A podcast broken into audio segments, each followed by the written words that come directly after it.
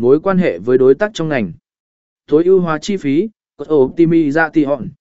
Sử dụng con nền marketing để tiết kiệm chi phí so với quảng cáo truyền thống. Tạo sự trung thực, OEN City. Tạo nội dung thể hiện sự trung thực và lòng chân thành của tổ chức để thu hút khách hàng.